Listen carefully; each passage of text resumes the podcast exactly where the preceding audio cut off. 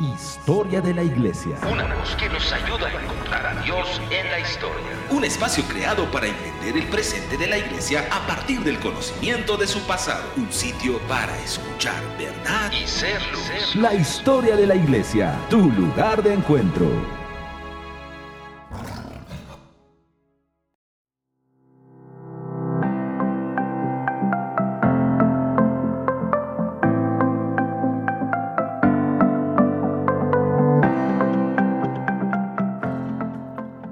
Saludos, soy Manuel Durán, desde la ciudad de Zacatecas, México. Bienvenidos a su programa, que le abre una ventana al pasado, permitiéndonos ver a Dios a través de la historia.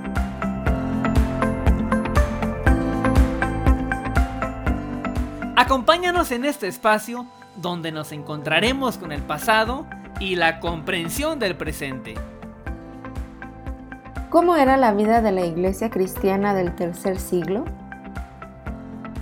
¿Qué momentos tenía una reunión cristiana? ¿Cuál era el papel de la mujer dentro de la iglesia? Quédese con nosotros y demos respuesta a estas preguntas. Esto es Querigma Radio. Gracias por estar sintonizándonos una vez más. Nos honra el que nos permita acompañarle ahí donde usted se encuentra. Estamos en su programa La historia de la iglesia. Un espacio para revisar los acontecimientos más significativos que han marcado el proceso de la iglesia. Gracias a Dios hemos podido ya caminar durante algunas semanas juntos y hemos revisado los principales aspectos de la vida cristiana durante los primeros tres siglos hemos podido hablar de las persecuciones realizadas, de las acusaciones que se hacían hacia los cristianos. También hemos revisado los ataques intelectuales que se hacían a la fe cristiana y cómo producto de esto surgieron los defensores eruditos, los llamados pensadores de la iglesia, y establecieron las verdades del Evangelio, librándolos lo más posible de las mezclas filosóficas. Específicamente en el programa anterior hablamos sobre los maestros de la iglesia, haciendo referencia a todos aquellos intelectuales que se dedicaron a cimentar algunas bases teológicas que ayudaron a, cimentar la naturaleza de Cristo, el propósito de Dios con la creación y la humanidad, separando lo más posible de corrientes filosóficas tan peligrosas como lo era el pensamiento de Platón quien había forjado ya durante siglos unas directrices de lo que el mundo debería creer. Sin lugar a dudas, las ideas de Platón entre las sociedades y, los centros intelectuales sería uno de los mayores retos a vencer en los siglos 2 y 3. Y, y, es así como se ha venido forjando un contexto muy general y a la vez particular de los principales acontecimientos que marcaron los tres primeros siglos de la historia de la iglesia. Un contexto, pues la verdad, no muy generoso, pero del cual también la iglesia supo sacar provecho, pues muchas de las riquezas del Evangelio fueron purificadas justamente por este contexto, tanto intelectual como el de la persecución. Pero este panorama no lo es todo. Ciertamente ya hemos hablado del mundo intelectual y cómo se dedicaban a discutir a Cristo. Ya hemos hablado de las persecuciones que tenía la iglesia. Pero, ¿cómo vivía el común de la gente?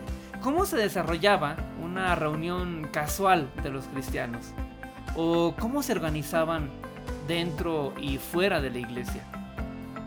De eso nos ocuparemos el día de hoy. Revisaremos cómo transcurría la vida de un creyente en el siglo III.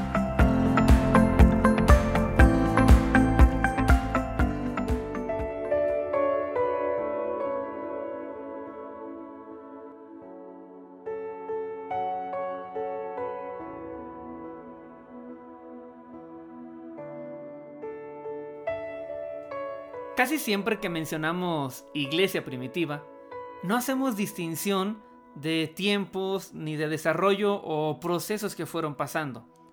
Y mucho lo resumimos eh, ese panorama de la iglesia de los primeros siglos diciendo que tenían todo en común y que le seguían señales y se añadían multitudes. Claro, y las persecuciones. Pero esto no era así.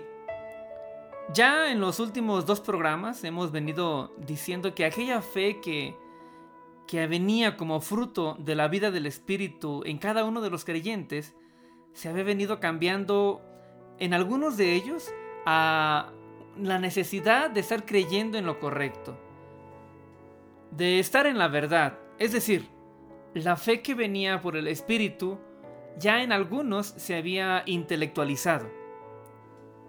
Judíos, gentiles, personas de toda tribu, raza, nación, lengua, ahora eran miembros del cuerpo de Cristo. Millones distribuidos por toda Europa y las inmediaciones del Mediterráneo ahora conocían las buenas nuevas. El Evangelio ciertamente se seguía expandiendo, con mucho poder, de una manera imparable, pero esas señales que se habían hecho por manos de los apóstoles en el primer siglo ya no seguían a la iglesia para el tercer siglo.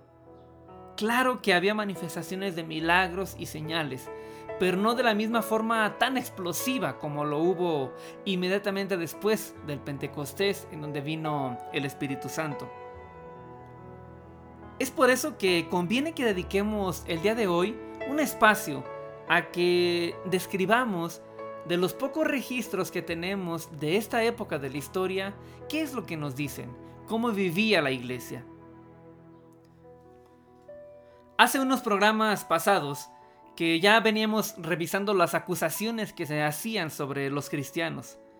Hablábamos de que eran señalados de ser ignorantes y de que sus creencias solo se escuchaban entre las masas de los pobres, y sus teologías solamente eran discutidas en las cocinas o talleres o talabarterías, pero no en las academias o las escuelas. Y aunque las obras de los maestros de la iglesia, como lo fueron Clemente y Orígenes de Alejandría o Tertuliano, ellos y sus obras le dan un contrapeso a esta crítica, la verdad es que en términos generales, esas acusaciones que le hacían a los cristianos eran la verdad. Los sabios entre los cristianos eran la excepción.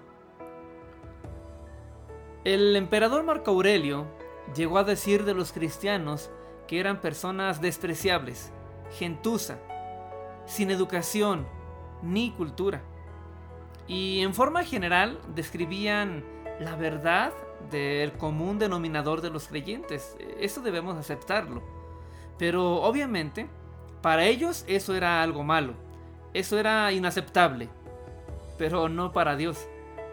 De hecho, ya lo había anunciado el apóstol Pablo cuando dijo en la carta de Corintios, Dios escogió lo despreciado por el mundo, lo que se considera como nada, y lo usó para convertir en nada lo que el mundo considera importante. Y es que el mismo Jesús pasó gran parte de su ministerio rodeado de pescadores, de prostitutas, de inválidos. A él mismo se le acusaba de convivir con ellos, ¿recuerdan? Y si bien cuando leemos los testimonios sobre los juicios en contra de los cristianos, también nos topamos con algunas personas ricas y de importancia en su estatus social, la verdad es que por cada uno de ellos había cientos de creyentes de baja posición social. En su mayoría los cristianos eran esclavos, eran carpinteros, albañiles, herreros o se dedicaban a la construcción. Entre ellos es que Dios se movía. Es entre ellos que el Espíritu de Dios hacía maravillas. Ellos, los que para el mundo eran nada, eran los que estaban trastornando el mundo entero. Esa gente vil y menospreciada, bueno, vil y menospreciada para los intelectuales y adinerados de la sociedad europea, eran los que estaban revolucionando la sociedad y la política. Ellos eran los que en silencio gobernaban. Ellos eran los que tenían la gracia del Dios Altísimo todo el tiempo. De estas multitudes de personas, también había obras apócrifas que describían los hechos de tal o cual apóstol o incluso los hechos de la Virgen, en los cuales se describían más que nada historias que asimilaban a la imaginación de un niño pequeño, de milagros que solo parecen tener el propósito de cautivar y deleitar la imaginación. Sí, entre esta multitud también se generaban escritos, tal como aquel donde se describe la infancia de Jesús, donde se dice que desde muy niño hacía milagros entre sus amigos. De hecho, eh, estos libros que se escribieron entre estas masas se han utilizado para llevarlas a la pantalla. Quizá hayamos sido testigos de alguno de ellos. Pero dentro de estas obras apócrifas que se hicieron de estas multitudes, de estas personas viles y menospreciadas por el intelecto, no debemos despreciar la perspectiva en la que ellos ven a Dios. Pues en ella, en esas obras, se pueden encontrar con más claridad a veces la figura de un Dios más cercano a nuestro Dios bíblico que a un Dios intelectual como el que querían defender y hasta crear o formar intelectuales como Clemente de Alejandría. Es por ello que no debemos menospreciar a estas muchedumbres y su retórica. Pues mientras los intelectuales se esforzaban con su pluma para convencer a las autoridades de que el cristianismo no estaba en contra del imperio, el común de los creyentes se ponía delante de cualquier autoridad y únicamente decía, Jesús es mi Señor, el emperador de los reyes y de todas las naciones. Y tras de decir esto, moría. Así que mientras que los intelectuales estaban peleando, discutiendo y formando una figura filosófica, teológica de Dios, esta, esta muchedumbre que era criticada, que era despreciada, se dejaba matar, moría, era martirizada, solamente llevando en su corazón a Jesús como su Señor. De esta fe es de la que gozaban estas masas. Esta fe era la que estaba trastocando al mundo.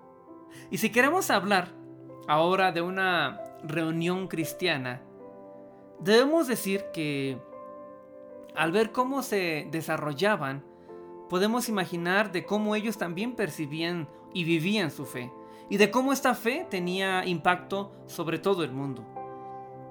Sí, de estas reuniones cristianas sabemos algunas cosas. Por ejemplo, sabemos que el día de reunión era indistinto.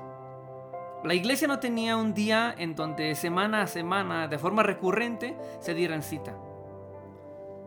Eran reuniones espontáneas, constantes, y en todas ellas se partía el pan.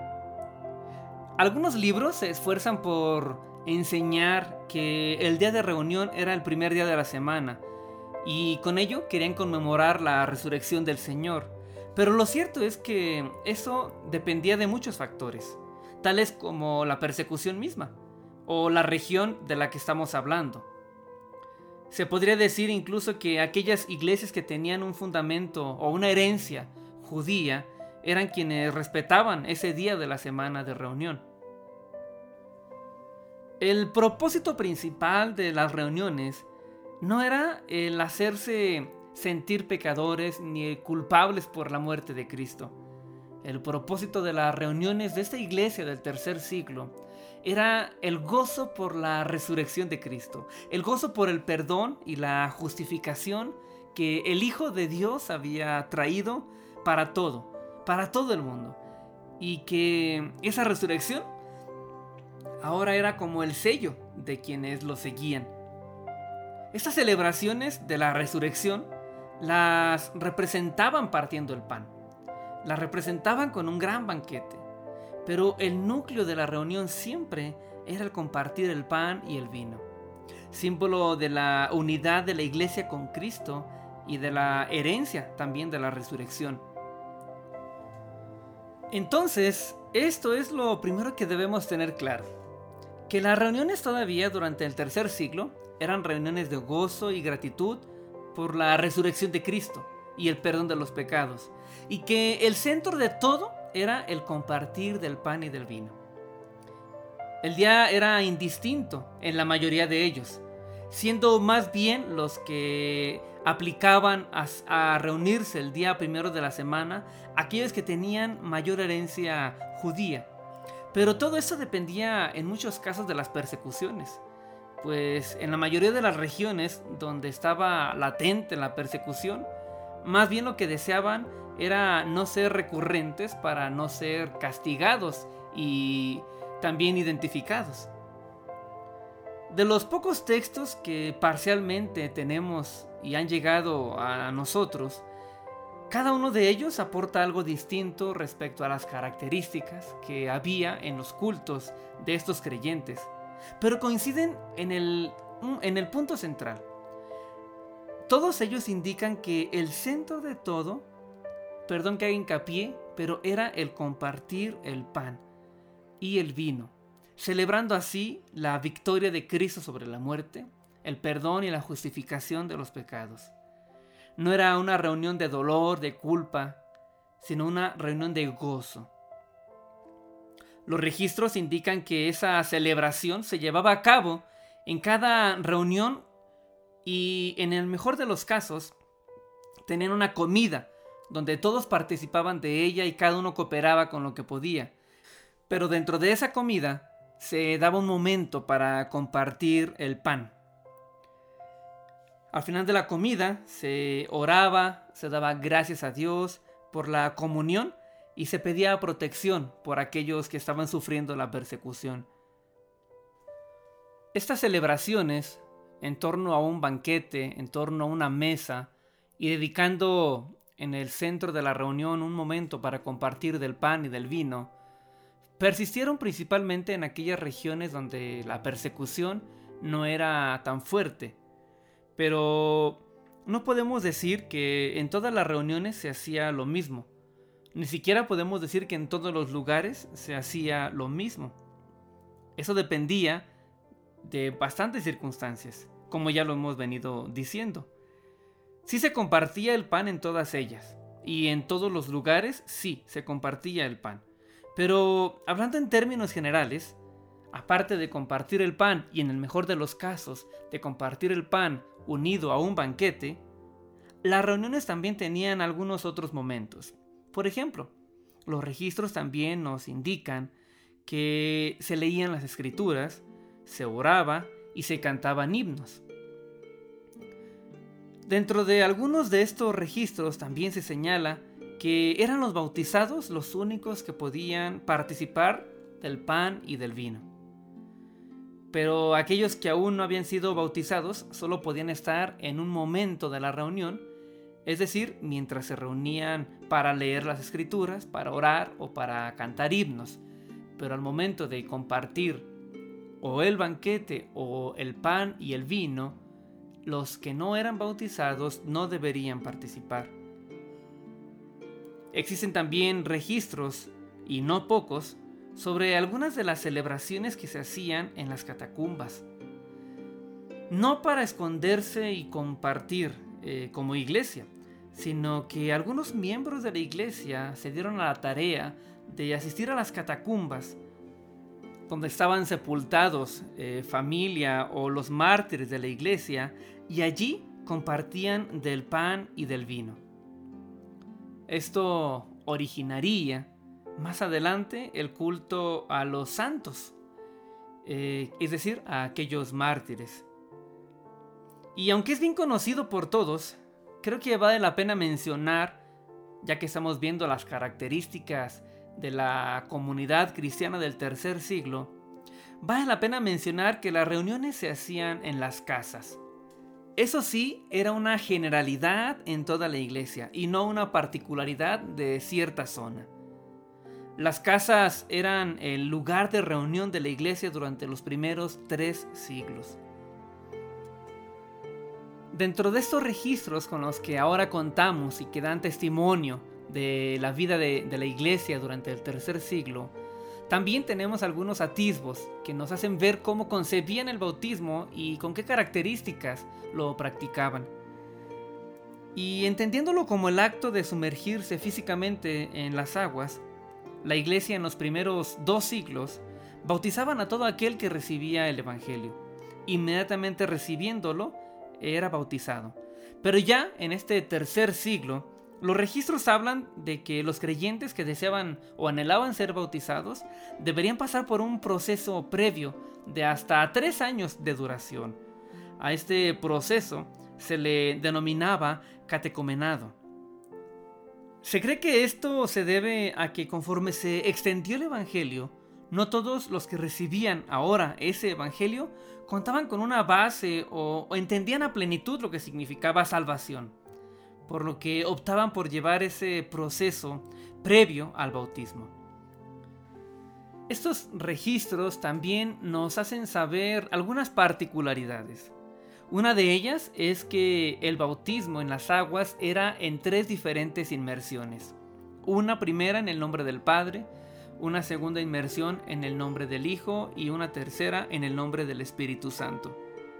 Otra particularidad que esos registros nos, nos dicen es que los bautismos se solían hacer solo una vez al año en el día de la resurrección.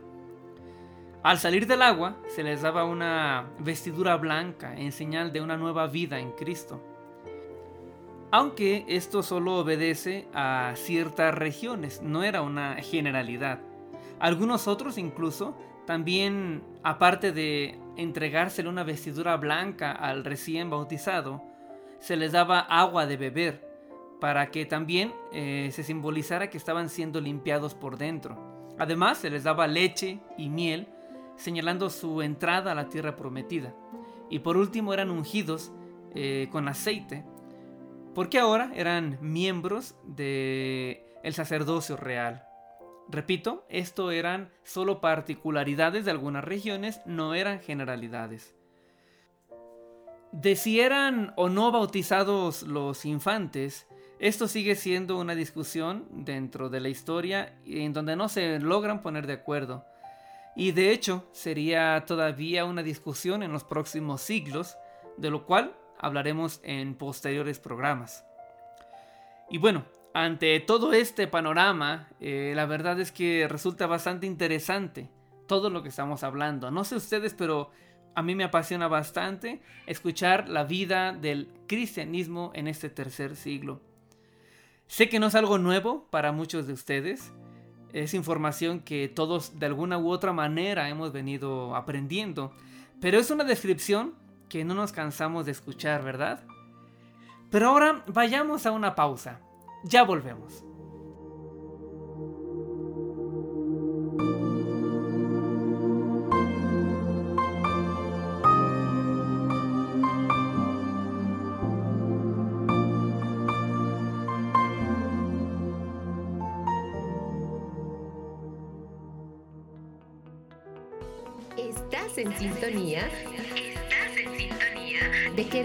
De Querigma Radio, extendiendo el mensaje del reino de Dios a todas las naciones de la tierra.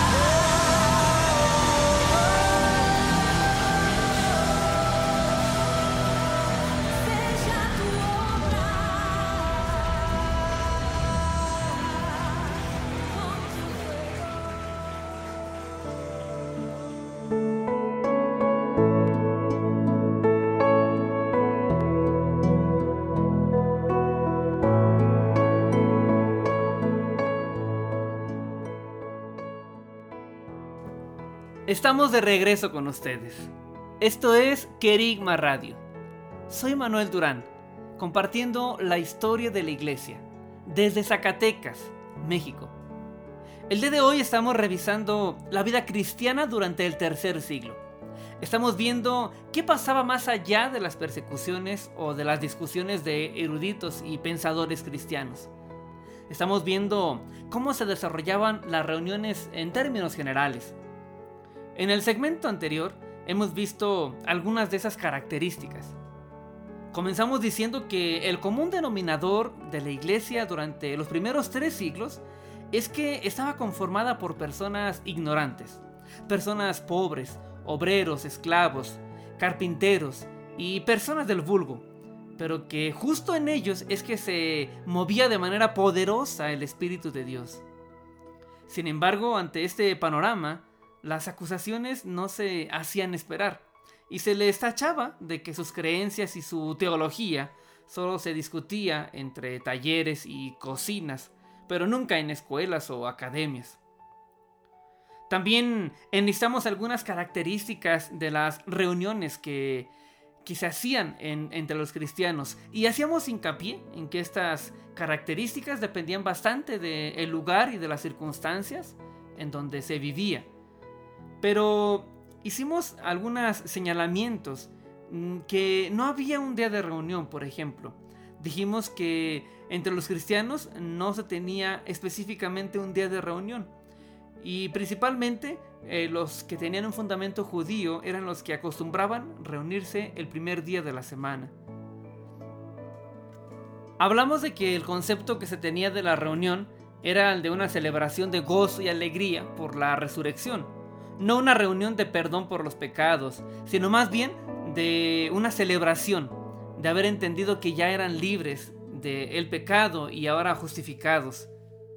También mencionamos que esa celebración tenía como punto central el compartir del pan y del vino, y que en algunos casos lo unían a un banquete, donde todos llevaban de acuerdo a sus posibilidades.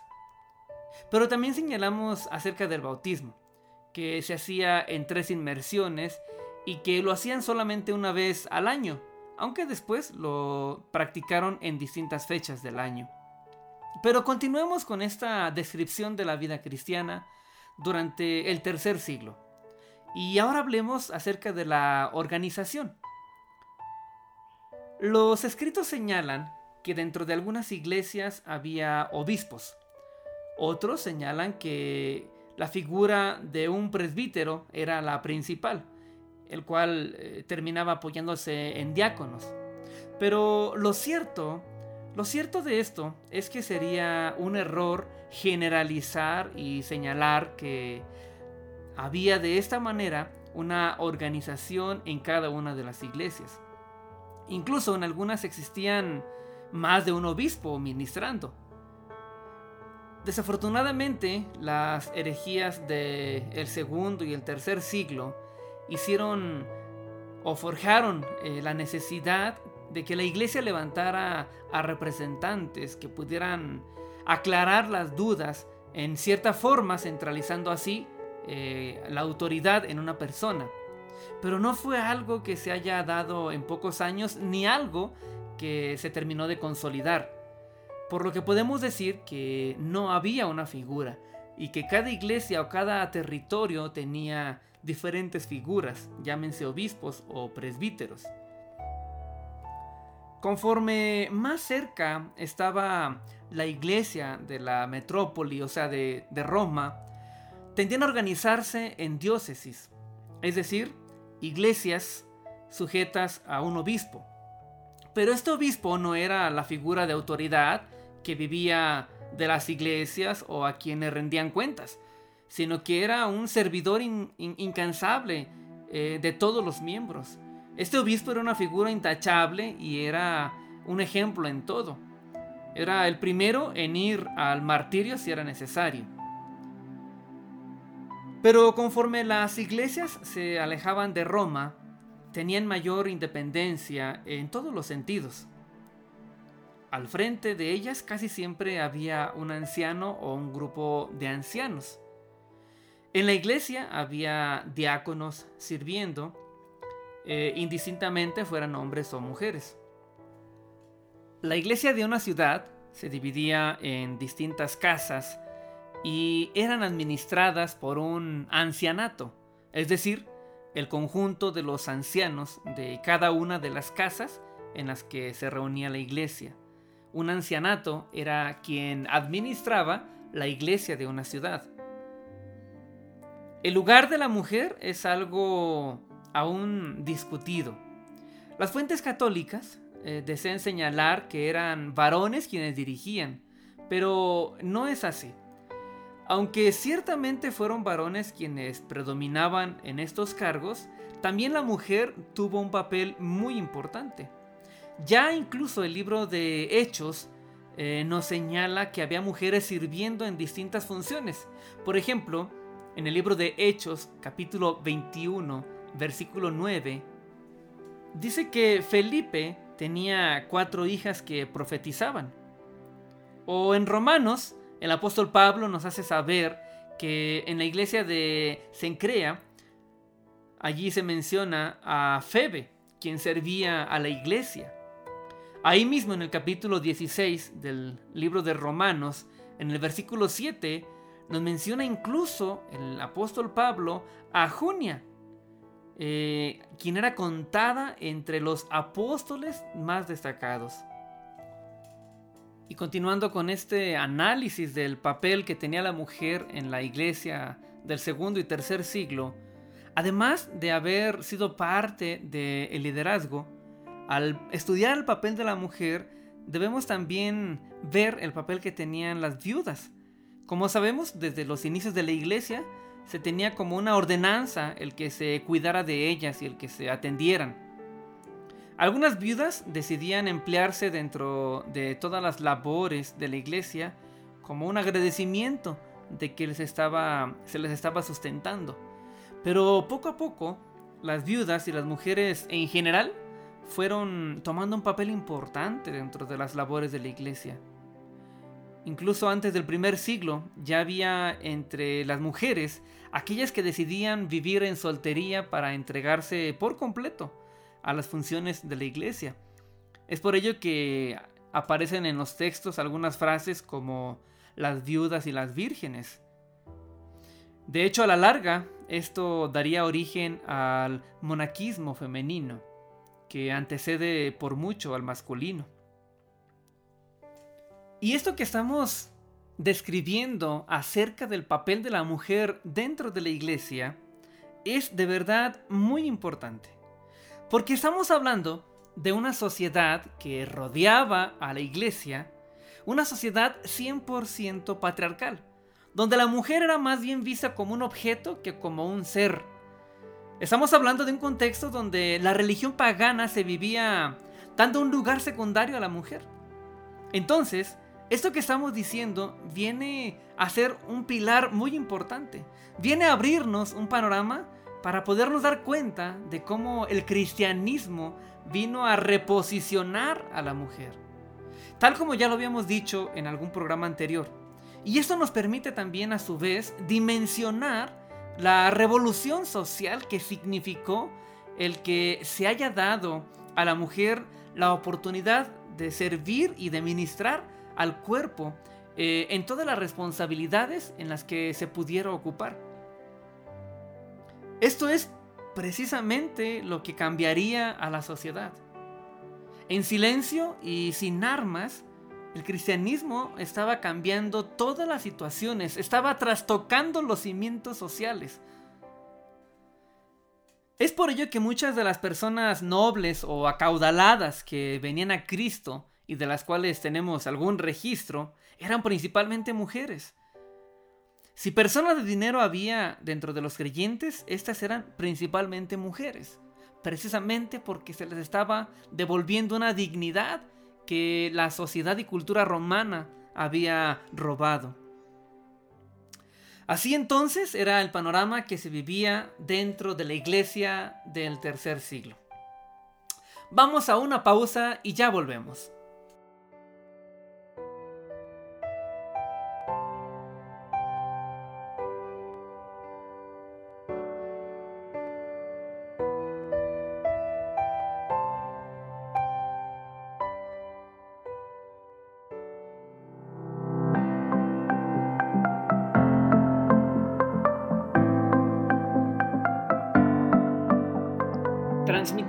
Desde Zacatecas, México, por Kerigma Radio, la historia de la iglesia. La historia de la iglesia. Con Manuel Durán.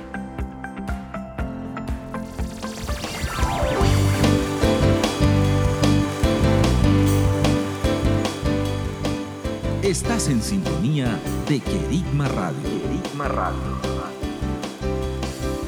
Extendiendo el mensaje del reino de Dios a todas las naciones de la tierra.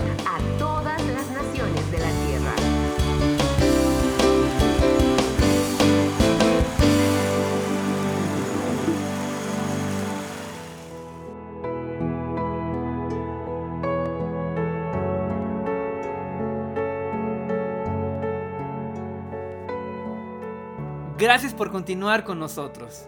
Les recuerdo que estamos en Kerigma Radio, un espacio que ha nacido desde el corazón del Padre para ser un instrumento de luz y de verdad, para extender el reino de Dios hasta lo último de la tierra. No se pierda ninguno de los programas, cada uno de ellos viene a edificarnos. La historia de la iglesia es un espacio dado para revisar los acontecimientos que marcaron a la iglesia. El día de hoy estamos revisando la vida de la iglesia durante el tercer siglo y ha sido de verdad muy interesante. Al inicio del programa estábamos señalando que la iglesia estaba integrada en general por personas comunes o que por cada persona erudita o adinerada había centenares que no lo eran, que eran personas pobres, analfabetas, dedicadas a algún oficio o simplemente eran esclavos. Pero que de eso vil y menospreciado es de lo que Dios estaba valiendo para trastornar el mundo entero. Que esa iglesia era la que estaba revolucionando la sociedad como hasta entonces se conocía.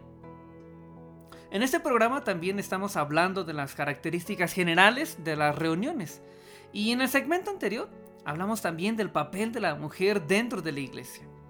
Señalando que comenzó a devolverle la iglesia a la mujer una dignidad que no tenía. Y más aún cuando entendemos que estaba rodeada de una sociedad altamente patriarcal. Mujeres que tenían responsabilidades en todas las labores de la iglesia. Y para continuar aprovechando los minutos que nos quedan en este, en este espacio el día de hoy, hablemos ahora de cómo es que se extendía el Evangelio en medio de esa sociedad. Pues el enorme número de seguidores que tenía a diario la iglesia nos debería hacernos pues preguntar qué método utilizaban, ¿no creen? Pues la respuesta a esta pregunta nos va a sorprender. Porque las redadas evangélicas como ahora se conocen no existían. Para este tiempo ni siquiera los templos o propagandas o publicidades. De hecho, en su mayoría eran cultos a escondidas. No había edificios, no había personas que sirvieran de referente. Entonces, ¿cuál era el método de las misiones? ¿Cuál era el método de la evangelización? Pues su método era la comunión. Los burladores del Evangelio, los que hacían crítica del Evangelio, criticaban precisamente esto, que ese Evangelio, que esa doctrina no era de escuelas, foros o academias, sino que era del vulgo, que se hablaba en las cocinas, en los talleres, en las calles o mercados. Eso era precisamente lo que criticaban los sabios, que esa metodología no podía significar nada, sino un Dios de personas corrientes, ignorantes, el Dios de la gentuza. La comunión, el testimonio a diario, sin sesiones especiales, sin templos, sin líderes, así es como se compartía el Evangelio, en las plazas, en las cocinas, en los talleres, en los mercados. De los pensadores o maestros de la iglesia que hablábamos en un programa anterior, como Orígenes o Clemente de Alejandría, que sí tenían escuelas eh, donde se estudiaba la fe cristiana, en esos espacios solo se ganaba a intelectuales, pero eran pocos. El grueso del Evangelio estaba conformado por casas llenas de esclavos, de gente pobre e ignorante que se compartía del Evangelio sobre las mesas, o como lo dijimos, en los talleres o en las talabarterías. Pero también entendemos de muchísimos casos que vinieron a Cristo bajo el testimonio de aquellos que a los que veían morir por el nombre de Jesús. Y así, mientras los eruditos se peleaban por sentar las bases de la fe cristiana, los mártires convencían a más personas que la pluma de ellos. Además, si bien ya dijimos que los milagros y señales no seguían a la iglesia de igual forma que como lo hicieron por mano de los apóstoles del primer siglo, tampoco estamos diciendo que había escasez de señales. Así que, por otro lado, también se convertían centenares de personas por los milagros que veían y por los cuales pues tenían un completo convencimiento, aún de los más escépticos. Aquí podemos hablar, por ejemplo, de Gregorio Taumaturgo. nacido en Ponto, Turquía, y que se convirtió después de haber escuchado al sabio Orígenes de Alejandría. Sin embargo, Gregorio era reconocido no por la sabiduría o la elocuencia con la que hablaba, sino que era conocido por los milagros y señales que hacía. Su biografía nos señala las multitudes de sanidades que por su mano el Espíritu Santo hizo. Se narra incluso hasta el gobierno del cauce de un río que se había desbordado. Una respuesta adicional a la pregunta sobre la metodología de evangelización que tuvo la iglesia de este tercer siglo, ya la habíamos dado en un programa anterior y hago referencia nuevamente a ella, donde señalábamos que una de las causas de las conversiones, es decir, una de las causas por las que muchas personas venían a Cristo, era cuando escuchaban un mensaje distinto, un mensaje de amor, de paz, de gozo, de misericordia, de gracia, versus todo lo que se creía en el paganismo. Esas serían las buenas nuevas que atraerían a miles. Desafortunadamente, eh, después de todo lo que nos dice el Nuevo Testamento, no se conoce a alguien más en los registros que también han llegado a nuestros tiempos. No se conoce de alguien más que haya seguido la obra misionera como lo hizo Pablo, quien andaba de un lugar a otro, sembrando palabra y abriendo brecha para la iglesia. Gran parte de ello quizá es eh, por la misma persecución. Y bueno, ya casi para darle fin al programa de hoy, hablemos un poco del arte cristiano. Es muy evidente que la cultura judía no sobresale por su arte. Principalmente sabemos que es porque uno de los mandamientos indica que no se hagan imagen alguna de Dios. Y recordemos que las sociedades antiguas y su arte giraba alrededor de las deidades. Así que no hubo un arte heredado del judaísmo al cristianismo. Sin embargo, las catacumbas, sarcófagos de finales del segundo siglo y principios del tercer siglo ya cuentan con algunos frescos eh, o con algunos relieves que hacen alusión a la fe cristiana. Algunos de estos relieves o pinturas muestran escenas eh, de la comunidad de la iglesia. Muestran escenas de panes, de peces o de una cesta con ambos elementos. La presencia del pez en estos cuadros se debe a que el pez fue uno de los primeros símbolos cristianos. Hay análisis que dicen que el pez llegó a ser la figura que representaba el cristianismo porque la palabra pez en griego eh, se podía interpretar como un acróstico que contenía las letras iniciales de una frase como esta. Jesús, Cristo, Hijo de Dios, Salvador.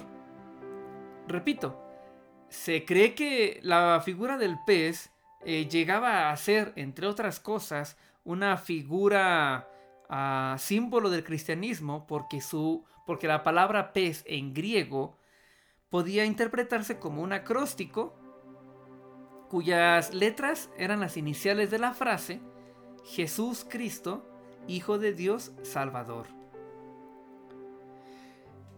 Dentro del el arte pictórico cristiano de la iglesia de este segundo y tercer siglo, eh, hacen referencia a episodios bíblicos. Es decir, la poca evidencia que tenemos del arte pictórico de la iglesia hace referencia a escenas como Adán y Eva, a escenas como el arca de Noé, o el agua brotando de una roca en el desierto, o Daniel en el foso de los leones, o incluso ya escenas como la de la resurrección de Lázaro. Pero se trata de un arte sencillo, y no con la intención de representar algo, sino más bien como algo simbólico. No le daban importancia alguna. Más allá de aquellas representaciones, frescos o relieves que tenemos en las catacumbas y sarcófagos, no se conoce eh, algo más elaborado. Las personas en su vestimenta eh, no llevaban ninguna forma o adorno, ni las personas llevaban ningún objeto eh, que los ubicara como un cristiano. Obviamente, claro que era en muchos casos por el temor a las persecuciones, de no ser identificados. Y como podemos imaginar, eh, el arte entonces era escaso. La fe se vivía y su testimonio era quien nos representaba, más allá de un símbolo.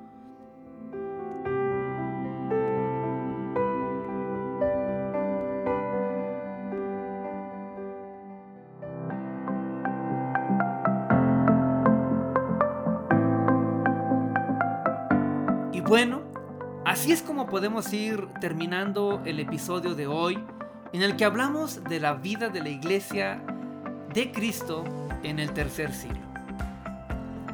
En este programa señalamos que el común de los creyentes provenía de un contexto de pobreza, de ignorancia, personas esclavas, obreros, artesanos y en menor medida personas sabias, ricas o de esferas de gobierno.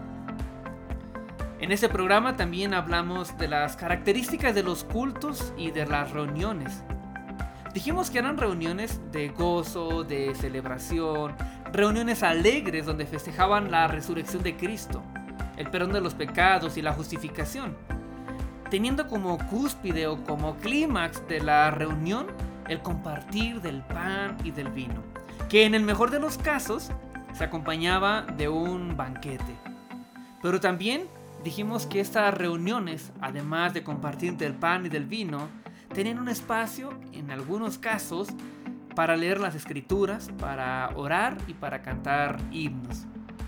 Señalamos que las reuniones se llevaban a cabo en casas y en cualquier día de la semana, eh, y que no siempre eran recurrentes, es decir, no siempre se hacían el mismo día, aunque también dijimos que podían eh, que no podía generalizarse todas esas características, pues todo dependía tanto del lugar como de las circunstancias. Por ejemplo, eh, dijimos que cuando la iglesia tenía cierta herencia judía, las reuniones tendían a ser en el primer día de la semana y de forma recurrente. En ese espacio también hablamos del bautizo.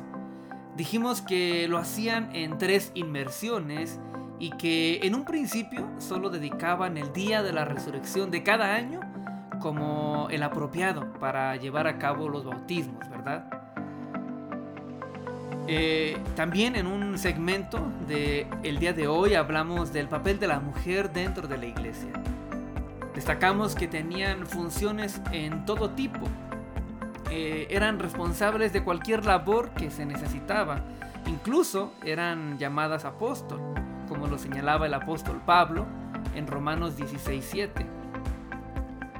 Pero con ello también enfatizamos, también hicimos hincapié en que esto era muy importante, era algo revolucionario, porque estaban cambiando el orden social, donde se le dio un lugar a la mujer en medio de una sociedad patriarcal.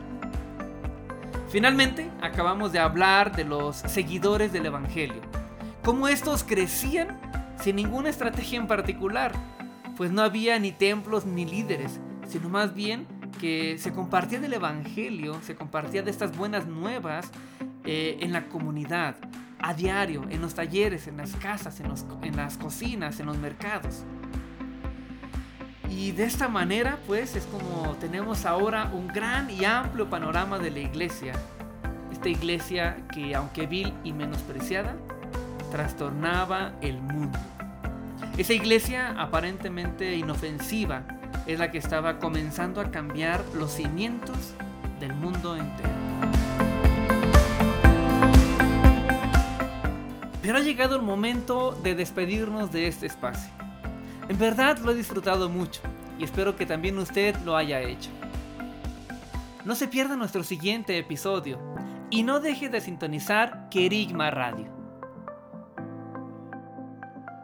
Si desea contactarse con nosotros, escríbanos al correo radiohistoria de la iglesia arroba gmail.com radiohistoria de la iglesia arroba gmail.com Recuerde que este es su programa, donde abrimos una ventana al pasado, permitiéndonos ver a Dios a través de la historia.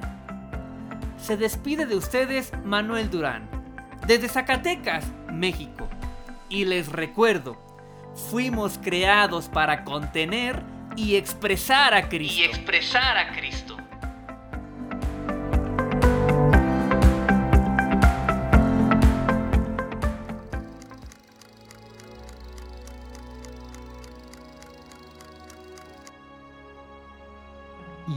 Historia de la Iglesia. Una voz que nos ayuda a encontrar a Dios en la historia. Un espacio creado para entender el presente de la Iglesia a partir del conocimiento de su pasado. Un sitio para escuchar verdad y ser luz. La historia de la Iglesia, tu lugar de encuentro.